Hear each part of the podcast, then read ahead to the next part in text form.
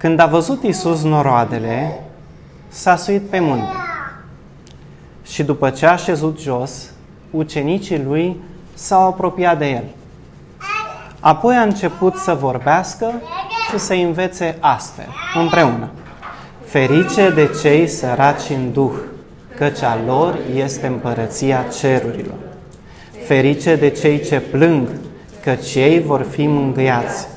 Ferice de cei blânzi, căci ei vor moșteni pământul. Ferice de cei flămânzi și însetați după neprihănire, căci ei vor fi săturați. Ferice de cei milostivi, căci ei vor avea parte de milă. Ferice de cei cu inima curată, căci ei vor vedea pe Dumnezeu. Ferice de cei împăciuitori, că cei vor fi chemați fii ai lui Dumnezeu. Ferice de cei prigoniți din pricina neprihănirii, căci a lor este împărăția cerului. Și o să continui să citești și următoarele două versete. Ferice va fi de voi când din pricina mea oamenii vă vor ocărâ, vă vor prigoni și vor spune tot felul de lucruri rele și neadevărate împotriva voastră.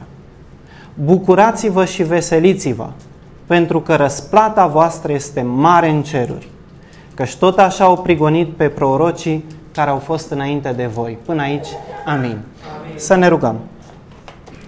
Îți mulțumim, Tată Preasfânt, pentru timpul binecuvântat pe care îl petrecem înaintea Ta.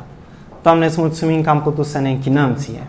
Îți mulțumesc, Doamne, că Tu ne asculți rugăciunile și așteptăm să vedem răspunsuri peste așteptările noastre.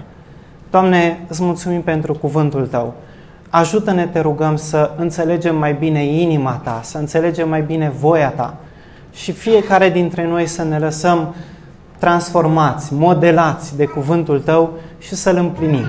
În numele Domnului Isus ne-a rugat. Amin. Puteți să ocupați locurile. Duminica trecută am avut parte de o introducere la această serie de mesaje. Și discutam atunci că Dumnezeu își dorește de la fiecare dintre noi să găsim adevărata împlinire, adevărata fericire.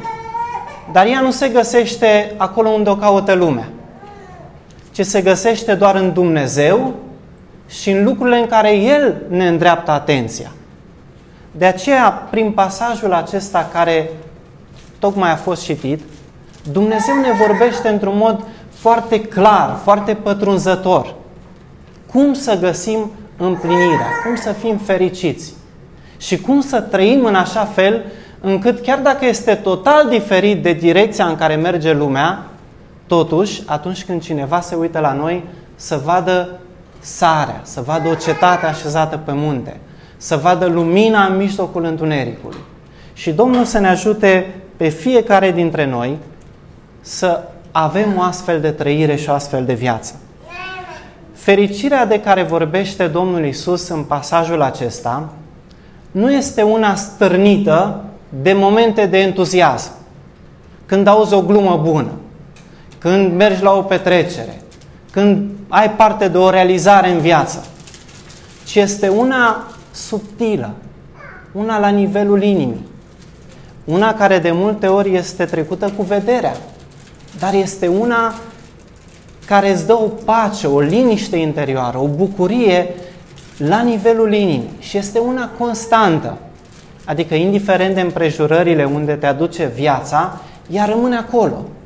Ea nu se manifestă doar atunci când ești în mijlocul râsului, ci se manifestă și atunci când ești batjocorit, când ești nedreptățit, când ești jignit și atunci când treci printr-o greutate în viață, când suferi, bucuria și liniștea aceasta rămâne în inima noastră. Ea este una care ne conectează cu Dumnezeu și ne aduce aminte ce înseamnă să fii om. Să trăiești așa cum Dumnezeu ne-a creat să trăim. Așa cum El a intenționat. Este o fericire care te apropie de Dumnezeu și te ajută să te bucuri de El. Și este una, așa cum spuneam, în contrast cu cea pe care o caută lumea aceasta. Dar este cea adevărată, cea care aduce cu adevărat împlinire și liniște sufletului nostru.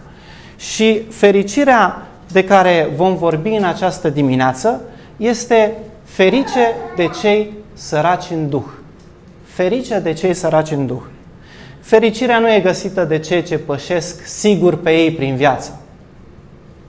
Ci fericirea, așa cum ne învață Domnul Isus, este găsită de aceia care își cunosc limitele și își văd sărăcia sufletească. E interesant. Fericirea nu este găsită de cei care pășesc sigur pe ei, plin de ei în viață. Ci Domnul Isus spune, ferice de aceia care își cunosc limitele, care își văd sărăcia sufletească, pentru că aceștia vor avea parte de împărăția cerurilor sau au parte de împărăția cerurilor. Imaginați-vă ultima cină petrecută de Domnul Isus cu ucenicii. Domnul Isus, pe când mânca, le spune ucenicilor că în noaptea aceea el va fi vândut, va fi prins, judecat, mai apoi răstignit și toți ucenicii se vor răspândi fiecare încotro. Petru ia cuvântul și spune, Doamne, dacă se întâmplă așa și dacă toți te părăsesc, eu o să stau lângă tine. Nu o să fiu la fel ca ceilalți. Ai încredere, ai bază în mine. Și Domnul Isus îi spune, Petru, adevărat îți spun că în noaptea aceasta, până va cânta cocoșul, tu te vei lepăda de mine de trei ori. Interesantă încrederea pe care el a avut-o în sine. A fost sigur pe el. Dar siguranța aceasta nu l-a dus decât la rușine. Și mulți în viață pășesc cu atitudinea aceasta în care se uită la ei, la puterile lor și spun voi reuși, sunt sigur pe mine, eu nu o să fiu ca ceilalți. Eu sunt altfel, sunt mai bun, sunt diferit. Dar Domnul Isus, în această dimineață, ne învață despre sărăcia în Duh și ce înseamnă ea. Așa că vă rog să fiți cu mare luare aminte la cele ce urmează și să punem la inimă sfaturile acestea, și anume cum să găsim fericirea înțelegându realizând sărăcia Duhului din noi.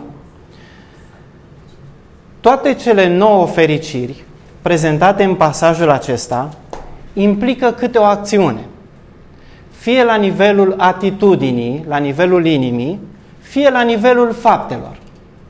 Și fiecare din aceste acțiuni e urmată de o promisiune de binecuvântare din partea lui Dumnezeu. Cea prezentată în versetul 3, asupra căreia medităm în această dimineață, este una de atitudine, o acțiune de atitudine, și anume să-ți recunoști starea sufletească, să-ți vezi sărăcia în duh. Noi ca și români, dar cred că este ceva general, când ne gândim la sărăcie, ne gândim în general într-un sens negativ. Vedem o imagine cu niște copii din Africa și spunem, vai de ei, trăiau într-o sărăcie lucie. N-aveau nici haine, nici apă, nici mâncare. Sau vedem pe cineva care trece printr-o problemă, printr-o greutate, zicem, săracul de el, uite ce i s-a întâmplat. Sărăcia, în general, este văzută într-un mod negativ. Dar e interesant că Domnul Isus alege exact expresia aceasta pentru a ne îndrepta ochii către o calitate pe care noi, ca și creștini, ar trebui să o căutăm. Și anume, sărăcia în Duh. Ce poate fi bun la sărăcie în Duh? Dacă de obicei când ne gândim la sărăcie, ne gândim la ceva neplăcut, la ceva pe care, de care am vrea să fugim, la ceva de nedorit, de ce Domnul Isus folosește expresia aceasta care așa apare și în original? Sărac sau lipsit sau sărăcăcios în Duh. Și pentru a o înțelege, e nevoie să avem o privire de ansamblu asupra omului și asupra inimii sale. Omul a fost creat după chipul și asemănarea lui Dumnezeu. Și cea mai mare bogăție pe care a avut-o omul în toată istoria lui a fost să poarte în el chipul lui Dumnezeu. În momentul în care omul a căzut în păcat, el a pierdut ce avea mai valoros din el, și anume legătura lui cu Dumnezeu. Partea aceasta sufletească, frumoasă, pe care el a pus-o în noi. Chipul lui sau caracterul lui care trebuia să se reflecte în noi. Prin căderea în păcat, omul a murit spiritual. A rămas gol pe dinăuntru. De aceea, sărăcia în Duhul am putea să o caracterizăm ca o recunoaștere, ca o înțelegere a inimii omenești, care, datorită căderii în păcat, și atunci când Dumnezeu lipsește din viața unui om, omul acela devine sărăcit, devine gol pe dinăuntru. Ba mai mult, în locul lui Dumnezeu și în locul caracterului său, omul și-a băgat înăuntru lui și a umplut pe sine de mândrie, de aroganță, de răutate, de egoism și de alte păcate. Dar când Dumnezeu vorbește de o sărăcie a Duhului, cred că, în primul rând, ne cheamă să contemplăm înăuntrul nostru și să înțelegem că omul în natura lui, omul fără Dumnezeu, este sărac spiritual sau este gol spiritual. Acum, noi nu credem că omul fericit este acela care rămâne gol pe din lăuntru, dar credem că omul fericit este acela care își înțelege starea, care își vede goliciunea aceasta sufletească, care vede golul lui Dumnezeu din inima lui și începe să caute să se umple cu Dumnezeu și îl lasă pe Duhul Sfânt să construiască, să reconstruiască caracterul lui Dumnezeu. Așadar, nu spunem că fericit este un om care e gol pe dinăuntru, care nu are nimic de oferit. Dar fericirea începe de la a realiza această stare și a zice, Doamne, în mine nu locuiește nimic bun. Doamne, sunt gol pe dinăuntru. Sufletul meu tânjește după Tine. Te rog, vină în viața mea și umple minima de prezența Ta. Doamne, vreau ca Duhul Tău ce Sfânt să curățească tot și să-mi umple viața. Și fericirea începe de aici. Noi nu credem că omul fericit este acela care e îndoielnic și nu are curaj să facă niciun pas în viață, să-și ia responsabilitatea pentru asta. Dar credem că omul fericit e acela care zice, Doamne, fără Tine nu o să reușesc, dacă mă iau după inima mea, sigur o să ajung unde nu trebuie, dacă înțelepciunea mea îmi va călăuzi pașii, sigur nu merg în direcția bună și vreau ca Duhul Tău ce Sfânt să-mi conducă pașii. Și omul fericit e acela care își cunoaște limitele, dar îi cere ajutorul lui Dumnezeu și îndrăznește prin Duhul Său ce Sfânt la lucruri mai mari decât am putea realiza noi vreodată prin înțelepciunea noastră. Asta înseamnă primul pas în a găsi fericirea. Să te cunoști pe tine, să înțelegi ce e inima umană, să înțelegi că omul a fost golit de caracterul lui Dumnezeu. Să zici, Doamne, ăsta sunt eu. Te rog, vino și umple în viața cu Duhul Tău ce Sfânt. În biblioteca acasă avem o carte foarte frumoasă, scrisă de Nicolae Steinhard, probabil majoritatea ați auzit de Jurnalul Fericirii, și omul acesta, un om uh, cu un intelect deosebit, a fost închis pe uh, vremea comuniștilor, pentru că a fost considerat, considerat un uh, dușman al partidului. Și el în închisoare l-a găsit pe Dumnezeu. Dacă o să citiți cartea, o să vedeți ce frumos a fost și botezat. Uh, s-a botezat în închisoare și bineînțeles că gardienii n-ar fi uh, fost de acord cu una ca asta, așa că au făcut tot un secret să pară ca un accident și omul acesta în închisoare și-a format gândurile acestea care au dat naștere la cartea Jurnalul Fericirii. Și de fapt, Jurnalul Fericirii, dacă vreți, e o adaptare a celor nouă fericiri din Evanghelia după Matei, în care el spune că pentru fericire nu trebuie nu știu ce momente de extaz, ci pentru fericire trebuie să înveți să ierți, să fii blând, să te comporți frumos cu cei din jur, exact ceea ce citim noi aici, să-ți vezi sărăcia și limitele și el găsește fericirea în închisoare. De aceea Dumnezeu vrea să înțelegem că fericirea nu constă în primul rând de lucrurile din afară, ci constă în felul în care noi ne înțelegem inima. Trebuie să înțelegem că inima noastră, de acolo, de fapt, pleacă fericirea. Și atâta vreme cât inima este plină de păcat, nu-și va găsi împlinirea. Dar când îți dai seama că ești gol pe dinăuntru și doar Dumnezeu îți poate aduce această fericire, o poți găsi și în suferință, și în închisoare, și în paciocură, și oriunde te afla. Sărăcia aceasta a Duhului duce la mântuire. Gândiți-vă la cei doi oameni care au mers să se roage la templu. Exemplul acesta s-a dat în grupul de studiu uh, de casă și mi-a plăcut extrem de mult. Fariseul s-a, dus și a zis când se ruga, Doamne, îți mulțumesc că eu nu sunt ca ceilalți. Eu dau zeciuială, eu postesc, eu mă rog, eu sunt bun, sunt așa cum trebuie. Și celălalt se bătea cu pumnul în piept de durere, ținea capul plecat și zicea doar atâta, Doamne, ai milă de mine păcătosul. Și Domnul Iisus spune, adevărat vă spun, că acasă va merge mai degrabă mântuit care? Cel plin de el? Nu. Cel care și-a văzut stare inimii. Care a înțeles că are o inimă păcătoasă. Care a înțeles că are nevoie de Dumnezeu pentru har, pentru mântuire. De aceea această sărăcie, să o înțelegi, să o conștientizezi, să o mărturisești, să o realizezi, este chiar începutul mântuirii. Sărăcia aceasta trebuie mai apoi și în umblarea cu Dumnezeu. Sunt oameni care spun, ce îmi trebuie mie biserică? Ce îmi trebuie mie să-mi, să-mi spună cineva ce am de făcut? Ce trebuie să citesc eu din Biblie? Eu mă descurc, știu foarte bine ce am de făcut.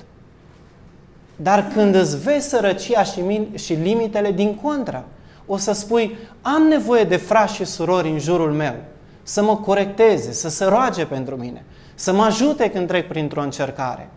Am nevoie de Biblie, să o citesc, să o înțeleg mai bine, pentru că dacă mă iau după inima mea, sigur voi eșua. Am nevoie de o biserică unde să mă închin lui Dumnezeu și unde să țin flacăra și puterea lui Dumnezeu aprinsă. Așadar, sărăcia aceasta sufletească este ceea ce Dumnezeu ne spune sau este o conștientizare a limitelor noastre, a goliciunii noastre sufletești și este ceea ce ne aduce fericire și împlinire.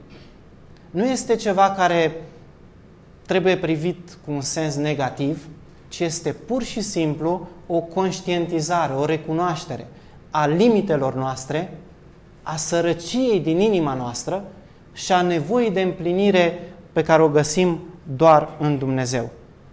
Dar e interesant și cum continuă versetul, și anume, ferice de cei săraci în Duh, căci a lor este împărăția cerurilor.